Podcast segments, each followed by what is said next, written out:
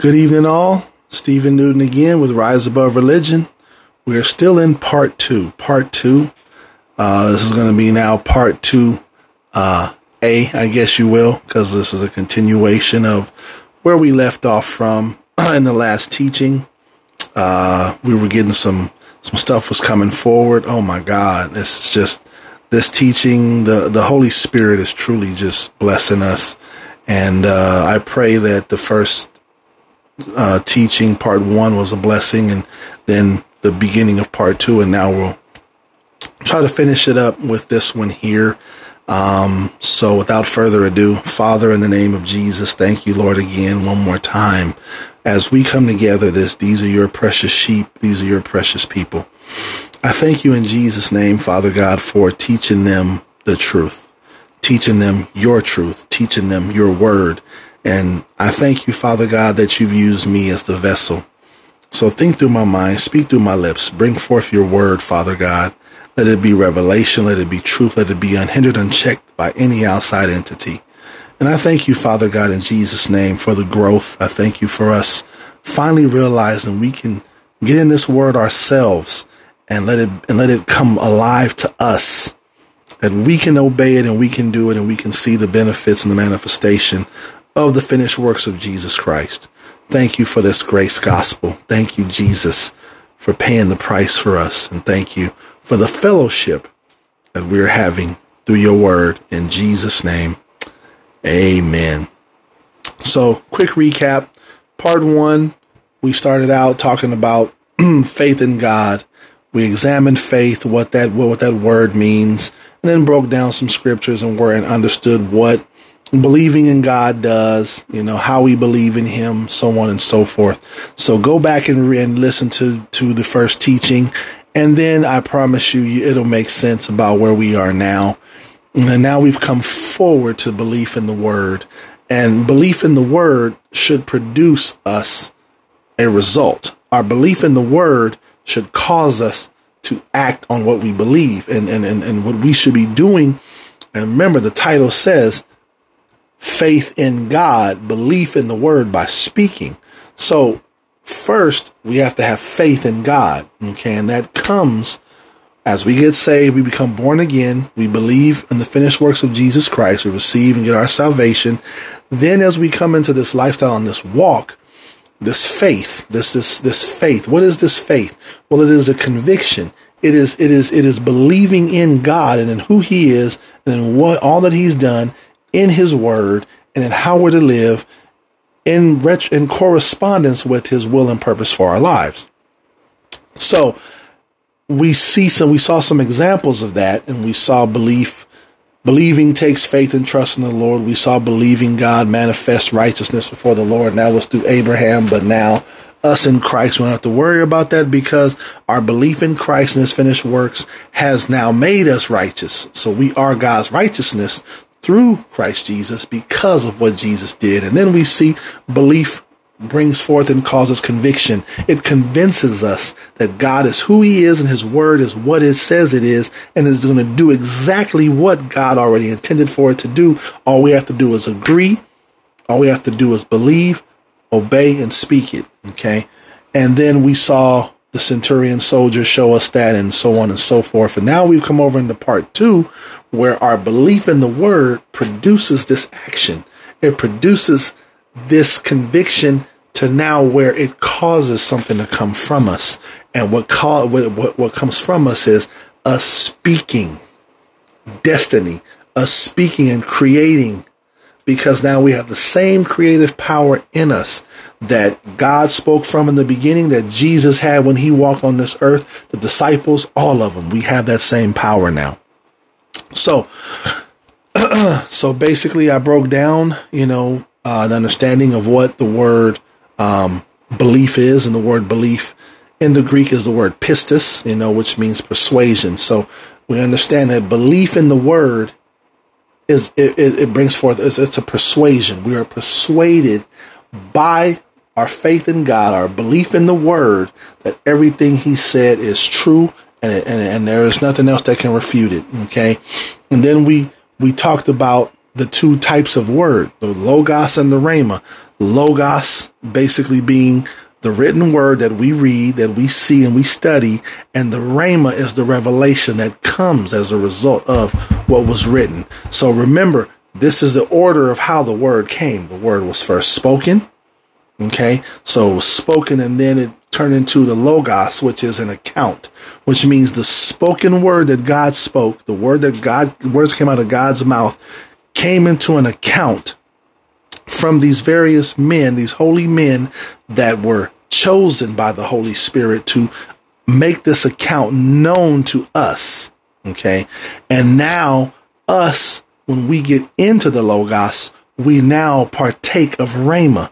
We now get the revelation, meaning that this word, which was already spoken from the foundation of the world, is not something new. It's new to our knowledge, meaning we have now come into the knowledge of it, but it's always been there. And now, as we seek it out, we now pull and extract from it what God's intended meaning is, and we turn around and we begin to see our faith grow. We begin to see our belief in God grow, and then it produces us to now act on that by speaking that very word because God spoke and now we spoke. I used a scripture before that Paul used in Second Corinthians. Uh, I believe it's the fourth chapter, and I'm going to read it real quickly, just as a reminder, it's a refresher in a way. Uh, Second Corinthians, the fourth chapter, and uh, is it the fourth chapter? No, this isn't it. Sorry. Uh, let's see. Let me go back to it. Where are you? Uh, sorry. I know. Uh, right. Yeah, it's Second Corinthians. I was right. My fault. Oh, no wonder I'm in First Corinthians. Whoops. Uh, here we go. There it is. So it is. I was right. Second Corinthians, the fourth chapter. Second Corinthians, fourth chapter, thirteenth verse. And since we have the same spirit of faith, see. So remember, what are we dealing with in this teaching here? Faith, right? Or, or I'm sorry, belief, right? We dealt with faith already. Now we're dealing with belief. And so belief, we know belief, right? Okay. Belief comes by and through the word of God, hearing it. So, so we first have to have faith. Faith brings us to belief. Some see it the other way. Some see, oh, you believe and you have faith. No, we have to have faith. See, when you have faith, faith manifests that belief, that conviction. Faith helps that belief. We believe. So that's why Paul says we have the same spirit of faith. See, faith came first, then belief. Okay. According to what is written. See, so faith came because we believe in uh, according to what is written, which means we had to hear what was written. As the Bible says, faith comes by hearing, hearing by the word of God. So here we understand same spirit of faith according to what is written. I believe, therefore I spoke. We also believe, therefore we speak. See, so I've given you really the whole message right there. I don't have to go no further, but I am anyway because I am an employee of the kingdom of God. So, uh, for us to understand when it comes to these two types of word, Logos and Rhema, we now get the picture that first God spoke, then he had someone account his speaking, and then it becomes revelation to us. So he had to speak it, someone had to make an account of it and write it and become the Logos so it could be revealed to us and we get knowledge of it. We come to the knowledge of the truth. Okay. And so we've come to understand Jesus is the word. So we understand who we believe in and what we believe in. Jesus is Jesus, God the Father, Jesus, the Holy Spirit, one and the same. And the Word, as we know in John 1, tells us in the beginning who was there. In the beginning was the Word, and the Word, and in the beginning was God, and the Word was with God, and the Word was God. And then it says He. So then the Word became a He, meaning Jesus was in the beginning with the Word. Okay. Then verse 14 became flesh and dwelt among us. So the word came alive. It became living flesh and dwelt among us. Okay. So now we know, we now have a baseline of understanding what, who we're to believe in and what we're to believe in. The word, our faith is to be in God, Jesus, right? And we believe in the word. We believe in Jesus by speaking the word. Sounds simple, but I promise you we complicated. So when we last left off, I took us over to uh, Genesis 22 so we could look at Abraham. Okay. And I'm going to try not to get stuck here, but I want us to really, really, really understand what happened in this, in this, in this area here. Abraham had already been through a couple of times where he's seen God work. He saw it when first God came to him in Genesis 12 said, get away from them folks that you call family and relatives and go over here somewhere where you don't know to a land that I'm going to give you and give your, this, give your, this nation that I'm, I'm going to create that's going to come from you. He gave him a promise, right? Then we saw God, he had to believe in God again when Lot was kidnapped and he had to believe in God that God would, would, would, would bring, give him the victory. He did. Then Next, a covenant was made with Abraham that he would have an heir, which was Isaac, right? Okay. He had to believe that because remember, Abraham was old, so was Sarah. They were past birthing age. But God came through once again. Okay. Now, after this time has gone on, here's Isaac, and God wanted to make sure that Abraham hadn't forgot about him and that Abraham's faith Right. So Abraham had seen enough evidence of God and had believed God enough and God had proved himself enough to where Abraham had had basically realized who his source was for everything. And this is where we ought to be as believers. And remember, Abraham didn't have a mediator. Abraham had to believe God raw. He didn't have a go between. He didn't have a buffer. He didn't have someone who had finished something. All he had to do was believe in what that person did. He had to believe God and take God exactly at his word. And now we've seen the word manifest in Christ, in, in Christ Jesus. And he finished God's will on our behalf. Yet we still struggle to manifest the finished works, or the, excuse me, we, we, we, we still struggle to manifest the fullness of God's will and purpose etched out for us in the word. And we have it easier than Abraham did. God to God be the glory. So let's watch what happened.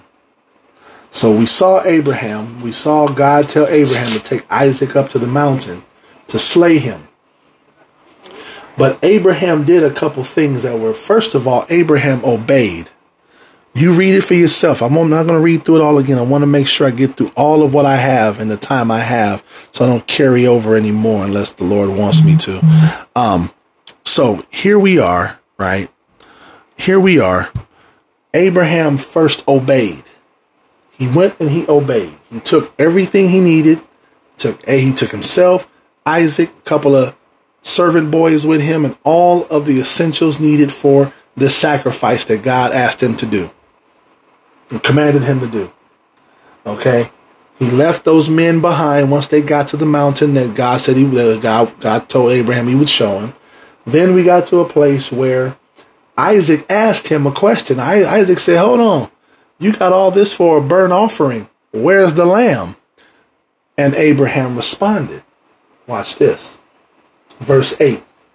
And Abraham said, My son, God will provide for himself the lamb for a burnt offering. Now, see, we read that and go right over it.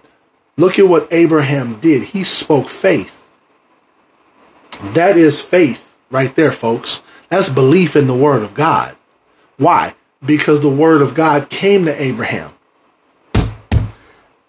God gave Abraham a word, and the word was take Isaac up here and sacrifice him as a burnt offering unto me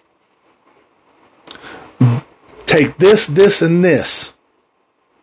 But we know that a lamb is required for a burnt offering. Correct? So, he didn't have no lamb. This boy was to be the lamb. Right? Abraham got there. Isaac asked, "Wait, well, wait a minute. We got all this. Where's the, where's the lamb?" God will provide for Himself. Why would Abraham say that? See, God, He didn't say God will provide for us. He said God will provide for Himself because He was the one that gave him the word. Folks, if you don't understand where I'm going with this, stay with me. If you are jumping up and down by now, you got the message. The bottom line here is, is what I'm trying to get you to understand when it comes to believing in the word to where you can speak it. This is evidence right here. Abraham spoke the word of God. He said, God will provide for himself a lamb because he was the one that spoke the word. I didn't. You didn't. He spoke it. So if you want God's blessings and the things God's promised you to manifest and come to pass, glory be to God, then you need to speak His word because He's the one who gave you the purpose. He's the one that called you, chose you, told you what He wanted you to do. So He's the one that has to provide, not you. Glory be to God. If we could wake up and see this, I'm telling you, we, the body of Christ, would be the strongest thing on the planet, and we're supposed to be. And we're coming into a time, ladies and gentlemen, where that is about to be the case. But those of you living in religion and living in that old thinking over there, if you don't catch this now, and I'm giving it to you Old Testament, we haven't crossed over into the New Testament yet to where we really live. And if you don't see this example here, and I remind you, this man was doing this without having Jesus come be a mediator for him. He had to obey. Everything concerning his relationship with God was precipitant upon his personal obedience to the word of the Lord. Wow. Unbelievable. So, well, Abraham says, My son, God will provide for himself the lamb for a burnt offering. So they kept on going. Abraham, he went on and built an altar. Now, see, let me tell you something. You new believers, you you you you new new creation Christians, you you you you new creatures in Christ. This you have a problem with this. Because this is why I'm telling you the apathy in Christianity because you don't we don't have this kind of faith right here. We don't believe like this. And we've got something we know to be true and we got something we can hang our hat on. Jesus finished the work. All we got to do is believe in him. Oh my God. So this man sat here and he kept going forward. He was told to kill his own son before God. God told him, put this, put that boy on that altar as a burnt offering unto me. What in God's what what what what what is keeping you? What can't you let go of for the for the word of the Lord to work in your life? What are you holding on to? Huh? Because let's continue and let's see what Abraham did, and I, uh, then, then I think we can move on then. So, Abram had built everything. Okay? Now, angel of the Lord came. Verse 11. So he said, Here I, he said, Hey, Abram, Abram, Abraham, Abraham. He said, Here I am. He said, Do not lay your hand on the lad or, or do anything to him. For now I know that you fear God since you've not held, not withheld your son, your only son from me. I want y'all to see something. This is a type and shadow of the of the crucifixion.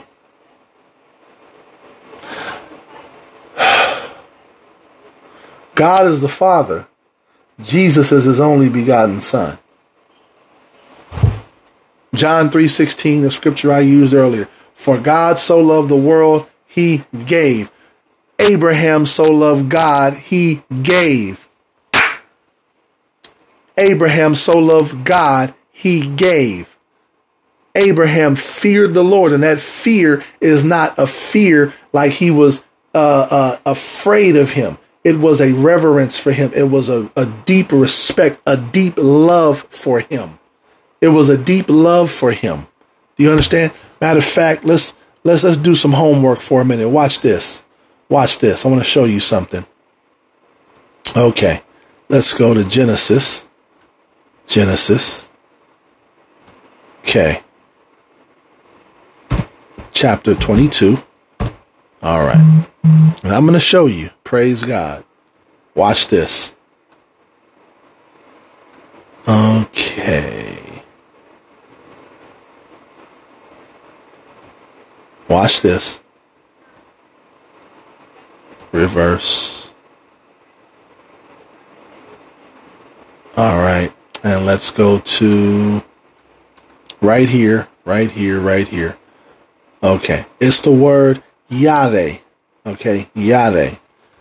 Fearing, reverent, afraid, but it's not that necess- not the fear that you want to associate with like um, he's petrified. Okay. Morally reverent. Morally reverent. Morally reverent. That's what I want you to understand. He believed in God so much and trusted him so much. He was morally reverent of him. Okay. Which means that he recognized that everything God that he had was because of God. So to withhold anything from God would be a violation of morality on his behalf. It would violate this moral understanding between him and God in this relationship. So that would mean now he's done what? Disobeyed. Disobedience, as we know, was death back then. Separation. Okay, so let's go back to where we were. So now that gives us a clearer picture of why Abraham did not withhold Isaac from him. Remember, he promised Isaac. Why would he why would he have him kill him? He just wanted to test Abraham to prove that nothing was above him. Nothing was above his relationship with God, not even his kids. See, our problem in Christianity is here Christ is before us and we still got stuff on our throne instead of him being on our throne. So instead of him and the word being on our throne, on, on the throne of our lives, we have other stuff in the way. That's why we don't believe in the word of God the way we should and we're not operating in the power that we should. Okay? So now, let's continue on. Let's look at this.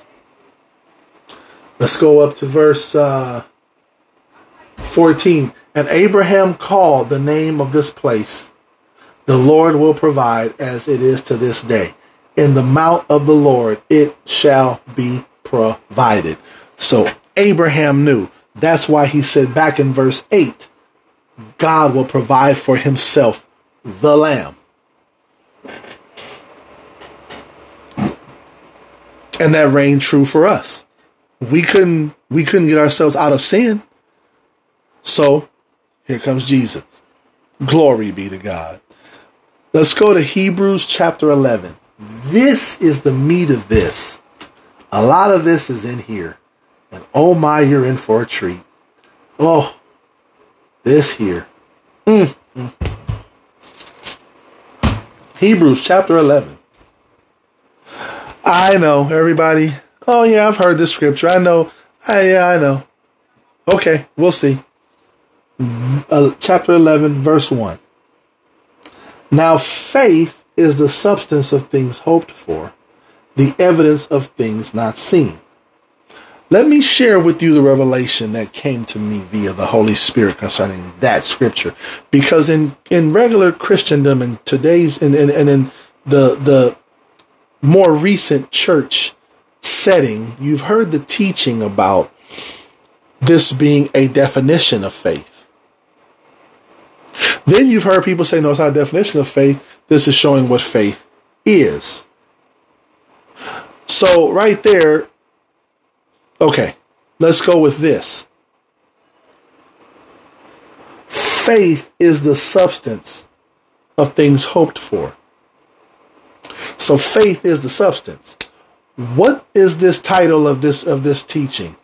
Faith in God. Hello. So faith is the substance. So our belief and conviction in God is the substance. So in essence, God is the substance. Faith in Him is the substance. Our belief in Him is the substance. So He is the substance. Two verses I'm going to give you real quickly Romans chapter 12 and verse 3. Watch this. Romans 12, Romans 12 Stay where you are. I'm going to just give it, write it down. Romans 12, verse 3. For I say, this is Paul the Apostle, through the grace given to me, to everyone who is among you, not to think of himself more highly than he ought to think, but to think soberly, as God has dealt to each one a measure in one text or the measure in another of faith. So, faith is the substance. God is the substance, the source of our faith. Hallelujah. And then, when we still looking at that, go to Mark chapter 11. Mark chapter 11. Quickly, quickly, quickly, quickly, quickly. Mark chapter 11. So I'm giving you the word. So it's, it's not it's not what Stephen says. This is what Jesus said, and Jesus is the word, and Jesus is God. So there you have it. I, I, I have no stake in lying to you. Verse 22. So Jesus answered and said to them, Have faith in God. So we understand faith, belief, conviction. We get it. But I submit to you. Over in chapter 11 of Hebrews, the ghostwriter here that I believe personally is Paul the Apostle because of the way it's written. He says, Now faith is the substance of things hoped for. So God is the distributor of faith. That means He is the substance of things hoped for. The evidence of things not seen. What would be the evidence? The Word of God. So now you can say what you want. Faith, that's a definition. That is a what it is. Whatever you want to call it. In the end, you now have the clear picture and connection of faith and what it is concerning God and His Word and our belief. So we are to believe in God and that's where our faith, how our faith is derived, because He gives us the, the, the ability to believe in Him. And then the evidence is the Word, because I didn't see Jesus get crucified and rise, but I, but I know it happened. I didn't see the Red Sea parted, but I know it happened. I didn't see Goliath get slain by David with that stone, but it happened. So when you talk about faith and when we talk about believing by the word, now we see faith is God. Faith comes from God, is belief in God, and the evidence is the word. Verse 3 By faith, we understand that the worlds were framed by the word of God, so that the things which are seen were not made of things which are visible. So Paul just, uh, the ghostwriter here, just told us that it was framed by the word of God. And we didn't see God speak a thing because God is a spirit. So everything visible had nothing to do with what is visible. Verse 13.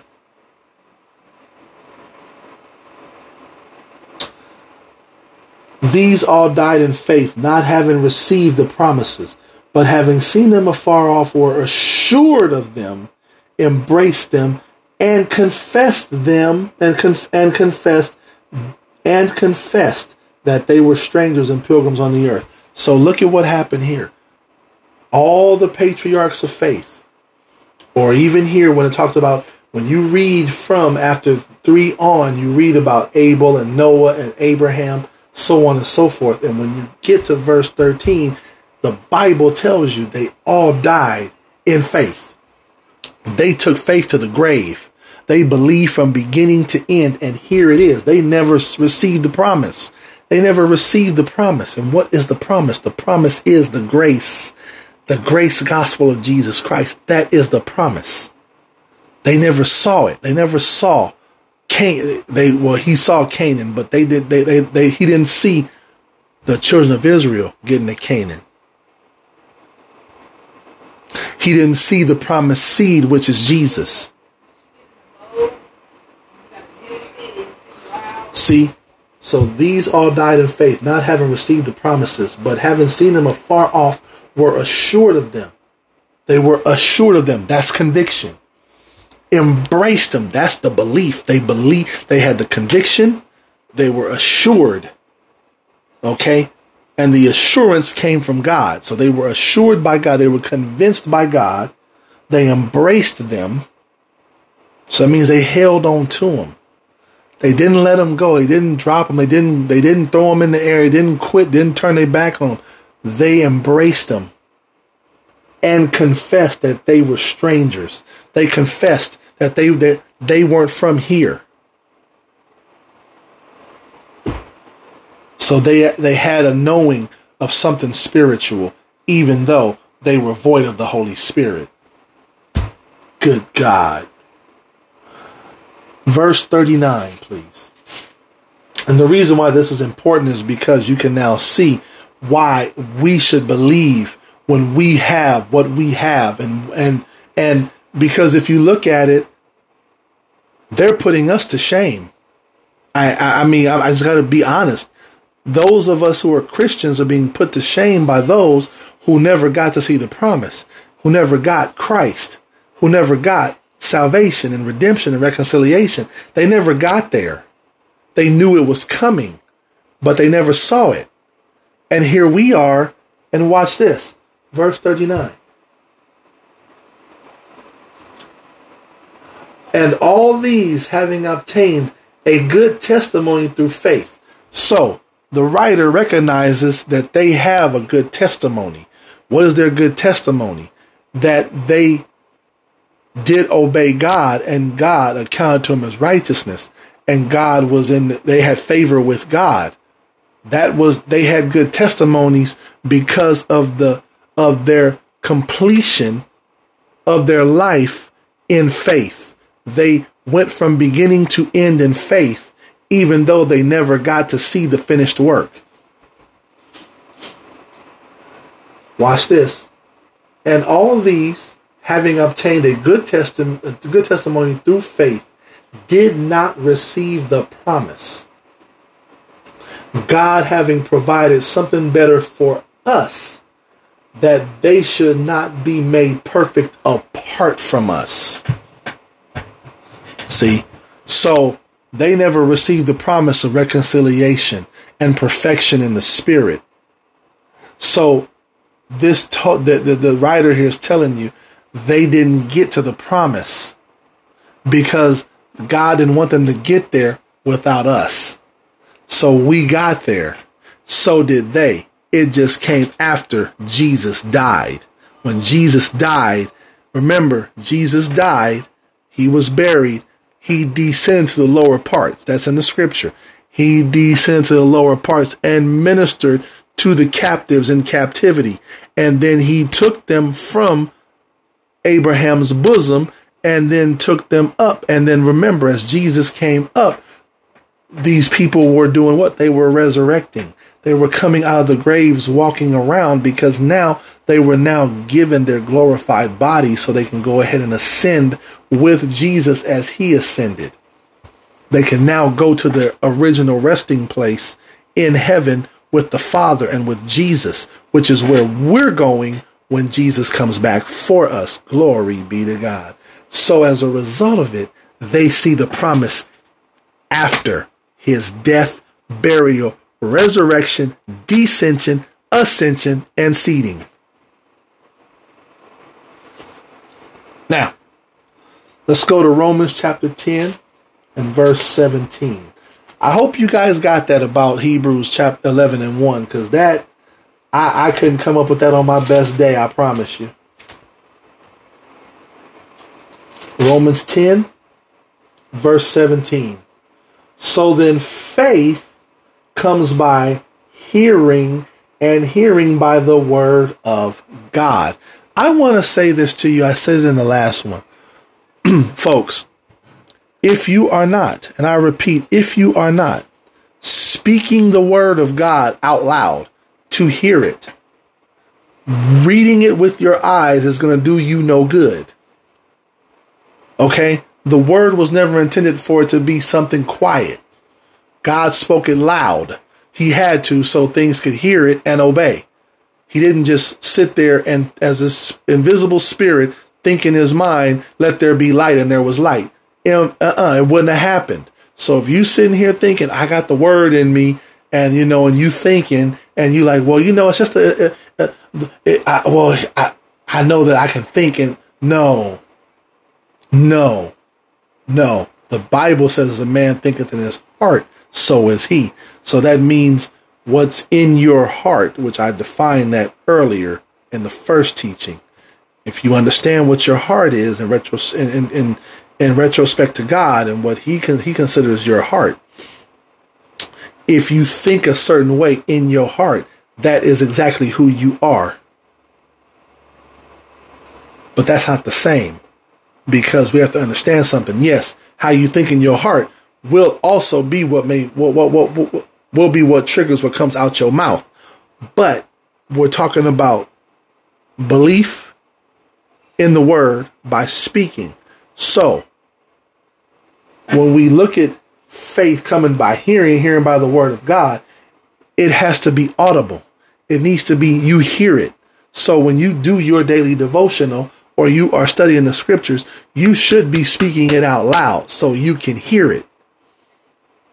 It can get it, it can get into your ear gate, and then it can and then your your your heart and mind can begin to process and meditate on it and chew on it, so the revelation of it can come by the Holy Spirit.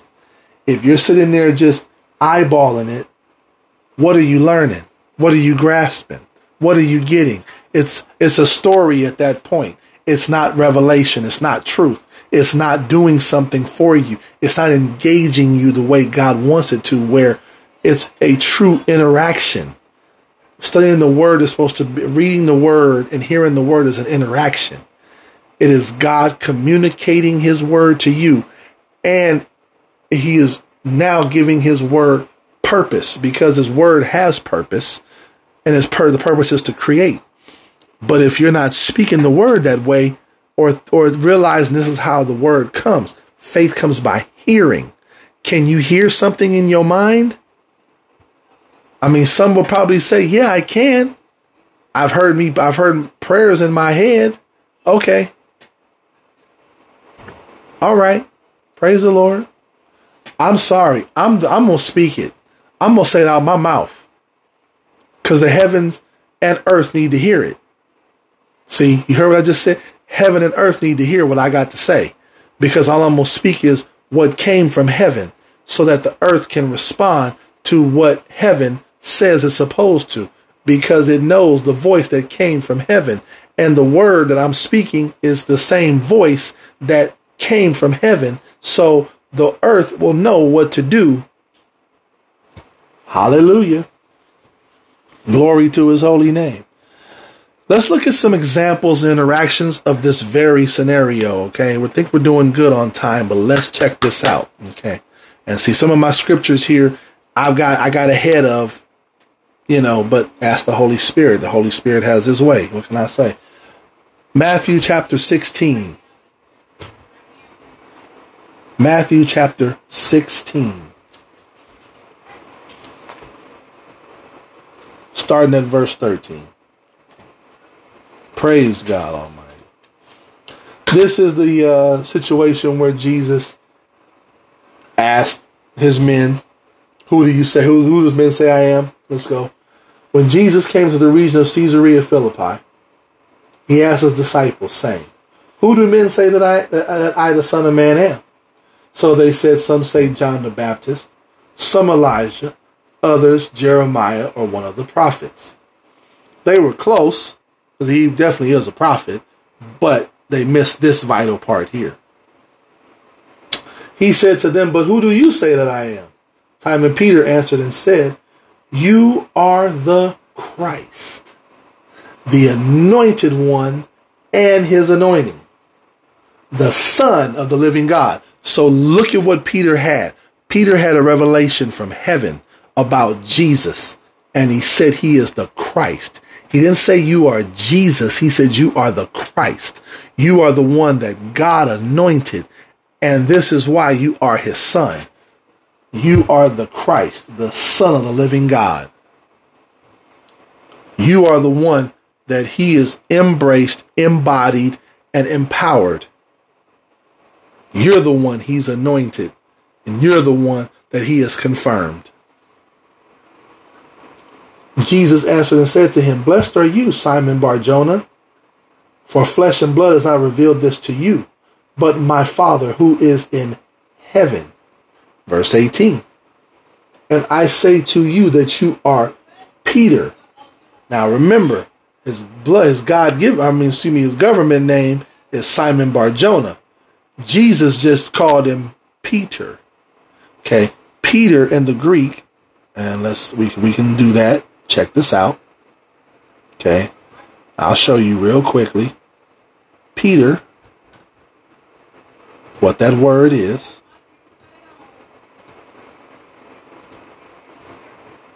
So let me go to Matthew 16 and watch this. So, verse number 18. Okay. Thou art Peter. And the word in Greek is the word Petros. Petros, Petros means a rock or a stone. A rock or a stone. Okay. All right. So a rock or a stone. Okay. So he says, and I say to you that you are Peter, a rock or a stone. And on this rock, on this rock, on this Petros, on this revelation that you just exposed, that you just revealed, I will build my church, and the gates of Hades shall not prevail against it. And I will give you keys of the kingdom of heaven. And whatever you bind on earth will be bound in heaven, and whatever you loose on earth will be loosed in heaven. Now, I'm going to tell you if you want to tell me now that binding and loosening happens in your mind, then turn me off now because you going out your way to miss the revelation. Jesus asked a question that required an answer. And like I told you in the first teaching, all questions in the Bible, when asked, have an answer. And this is the answer. Jesus asked, Who do men say I am? He asked two questions. Who do men say I am? Well, men, man says this. Okay, great. Got it. Who do you say I am? Peter or Simon was the bold one to say what he knew about who Jesus is. And then Jesus rewarded him by saying, Flesh and blood didn't reveal this to you, but my Father who is in heaven. And upon this rock, Peter, that Petros, that little chip off the rock, my father, because he's the one who gave you the revelation.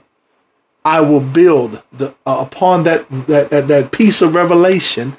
I will build my church, and the gates of hell will rebel against it. And whatever you bind on earth, and I will give you the keys of the kingdom. I will give you the keys of the kingdom of heaven. I'll give you the keys of the kingdom of heaven. The keys are binding and loosening. Open your mouth, bind it and loose it. If it's not supposed to be here, bind it up because it's bound in heaven. And then loose on earth what's already loosed in heaven. Hallelujah. How hard is this, folks? We make we complicate it. See, believing the word of God produces an assurance that no one can change. That's what I've been showing you this whole time. These people and their belief in the word got them to a place where they, had an assurance. Those men that Hebrews talked about, they died in faith, but it told you that they uh, uh, embraced, they confessed, right? And they were insured. They had an assurance. They were assured. So they had it from beginning to end. Nothing was changing their minds. See, some of us in Christianity got to stop being mind, being having our minds changed, because we easily have our minds changed. Would you Would you agree? And it's based on circumstances that truly the word can, has already fixed. All we have to do is just find the word and speak to it, and it's done. It's over. Amen. Let's look at Jesus as our example. Now, Luke chapter 4, verse 18. Let me see if I can hurry up here. Time is ticking on me. Luke 18, and we know what this is. I use this actually in in my, my in one of my my classes in uh, Bible college right now. Uh, in this this text, I used as uh, uh something I had to use for discussion, and and and you know because it's apropos. Um, and bottom line is, we know this is where Jesus went into Nazareth, where he was from, and went to the synagogue on the Sabbath day, and they handed him the book of the prophet Isaiah, and he found the place where it was written. And in 18, he says this The Spirit of the Lord is upon me, because he has anointed me to preach the gospel to the poor. He has sent me to heal the brokenhearted, to proclaim liberty to the captives, and recovery of the sight to the blind, to set at liberty those who are oppressed, to proclaim the acceptable year of the Lord. This is the scripture over in Isaiah 61, 1 through 3, if I'm correct. Now, there is a difference in this scripture than in Isaiah. Go find it and let me know what you find. That's a whole other message. That's why I don't want to get into it. Okay. And so then he closed the book and gave back to the attendant and sat down. And the eyes of all who were in the synagogue were fixed on him. And he began to say to them, Today this scripture is fulfilled in your hearing.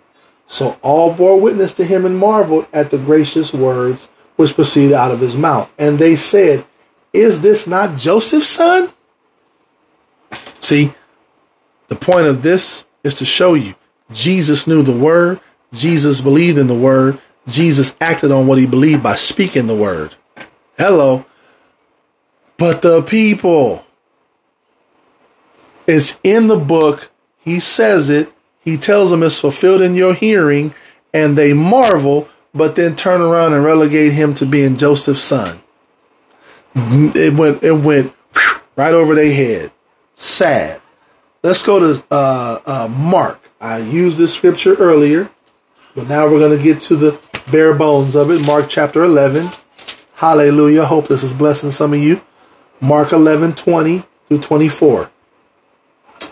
Now in the morning, as they passed by, they saw the fig tree dried up from the roots.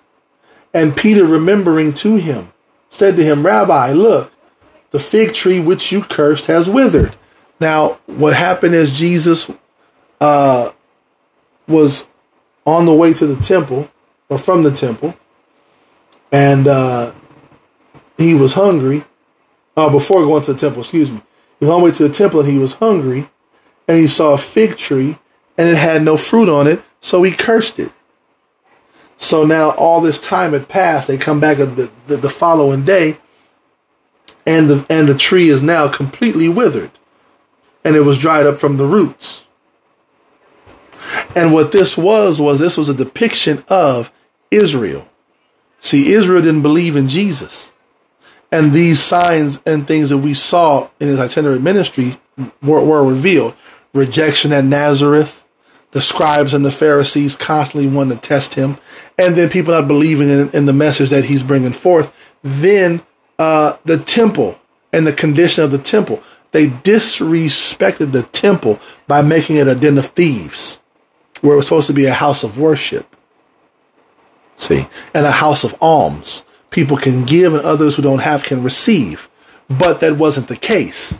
So Jesus cleaned up, cleaned all that out. And then as they were moving, moving, going back, now we see Jesus act in faith. And this, my friends, is one of the nine spiritual gifts that is spoken of over in 1 Corinthians 12 in action. The power of faith. Faith, Jesus' faith in the manifestation it was manifested in when he spoke produced power, dunamis, that made something happen. It made this tree dry up. So the word that Jesus spoke and the faith, the belief in that word made this thing dry up. And the depiction here is a symbolism of Israel drying up because they don't want to anchor themselves in Christ and, and be rooted by faith in who Jesus is as the Messiah and the Savior. So the tree being cursed is real, but it is a depiction of Israel. Okay. Because Israel, Jesus is, God is the tree. Jesus is the branch or the vine, excuse me, and we are the branches. And the branches are supposed to produce fruit because we're hooked up to the vine and the vine hooked up to the tree. The tree is God. Jesus is the vine. We are the branches. This is John chapter 15. If you don't believe me, go over to John chapter 15 and read it for yourself. God is the tree. Jesus is the vine. We are the branches. And fruit's supposed to come from us. So here, a fig didn't come. Jesus was hungry. He went to that tree. Nothing was there. It was barren. Even if it was out of season, it still should have produced a bud or something to show that something was on its way. But it didn't. Same thing with Israel. Verse 22 Jesus answered and said to them, Have faith in God. I said that in the first teaching. Faith in God. So our faith in God, belief in the word by speaking. For surely I say to you, whoever says to this mountain, so have faith in God. As you have faith or belief in God, it's going to cause you to act. It's going to cause you to do something. It's going to cause you to say something. For surely I say to you, whoever says, did he say Jew? Did he say Israel? Did he say Greek? Did he say man or woman, young or old, fat or thin? He said, whoever says to this mountain, be removed and be cast to the sea, and does not doubt in his heart, does not doubt in his heart, does not doubt in his heart, but believes that those things which things he says will be done.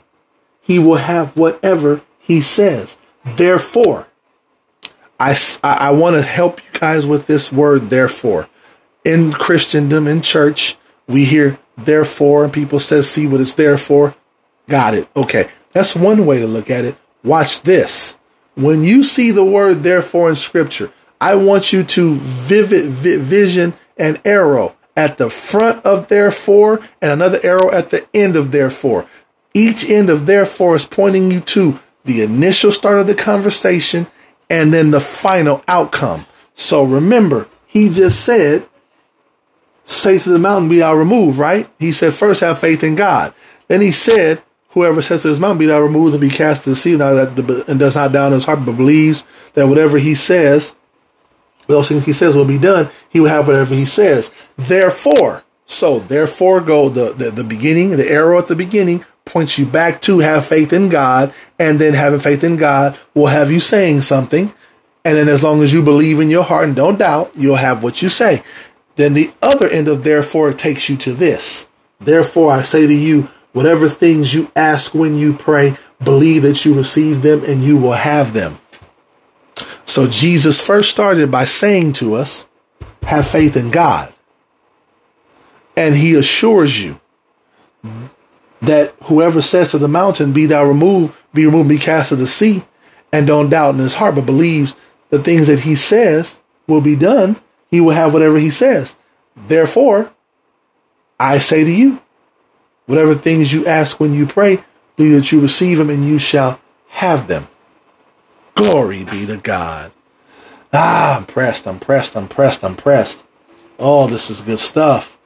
John chapter 6, John chapter 6, John chapter 6, John chapter 6, John chapter 6, 63 and 64.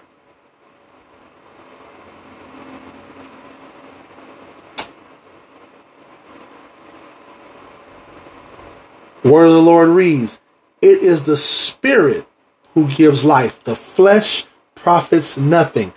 That should help you even more understand that your your works can do nothing to produce the power and the and, and, and the manifestation of God. Continuing. The words I that I speak to you are spirit and they are life and I put this in here, but there are some of you who do not believe. For Jesus knew from the beginning who they were who did not believe and who would betray him. That isn't just talking about Judas here. There were men, remember, Jesus had more disciples than the 12, the 12, the 70, and others. In this text here, Jesus is going to lose a whole lot of them because when you go back and read all of chapter 6, after Jesus produced that final miracle, he goes into teaching about the bread of life and who he is. And it was a hard saying unto them, and you'll see uh, further down where the Bible says that, um, verse 66, from that time his disciples went back and walked with him no more. But they said it was a hard saying. And Jesus understand why it was a hard saying, but it was because they didn't want to go of their religion and, and their tradition. So as a result of it, they missed out. See? And so it's to understand when you don't believe, this is a result. See, if you just hear trying to believe the word of God or believing in the word of God for your own personal gain, which is what Jesus was exposing in chapter 6, they were only there to get fed, meaning their bellies to get fed. They weren't getting fed off the word or off of Him because they were supposed to eat off of Him, not what See, they were with him for the fame and for the benefits that came with being with him, not with him because they were learning something and being discipled and being prepared to now go out and minister his gospel to the world. John chapter 8. John chapter 8, 31. Then Jesus said to those Jews who believed him, See, there were Jews who did believe him. If you abide in my word, you are my disciples indeed. And you shall know the truth, and the truth shall make you free. Quickly, John 15, John 15, quickly. John 15, verse 8.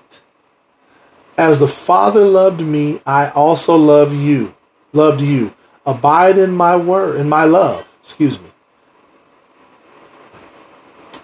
John, I'm sorry, I said 8, my fault verse 8 By this my Father is glorified, that you bear much fruit, so you will be my disciples. Verse 16 says this You did not choose me, but I chose you and appointed you that you should go and and bear fruit, and that your fruit should remain, that whatever you ask my Father in my name, he may give you. Look at that. Praise God Almighty chapter 16 and verse 23 says this. I'm just moving fast because this is about to end. And in that day you will ask me nothing. Most assuredly, I say to you, whatever you ask the Father in my name, he will give you. And lastly, Second Corinthians chapter 4, which I already read. I'll say it one more time.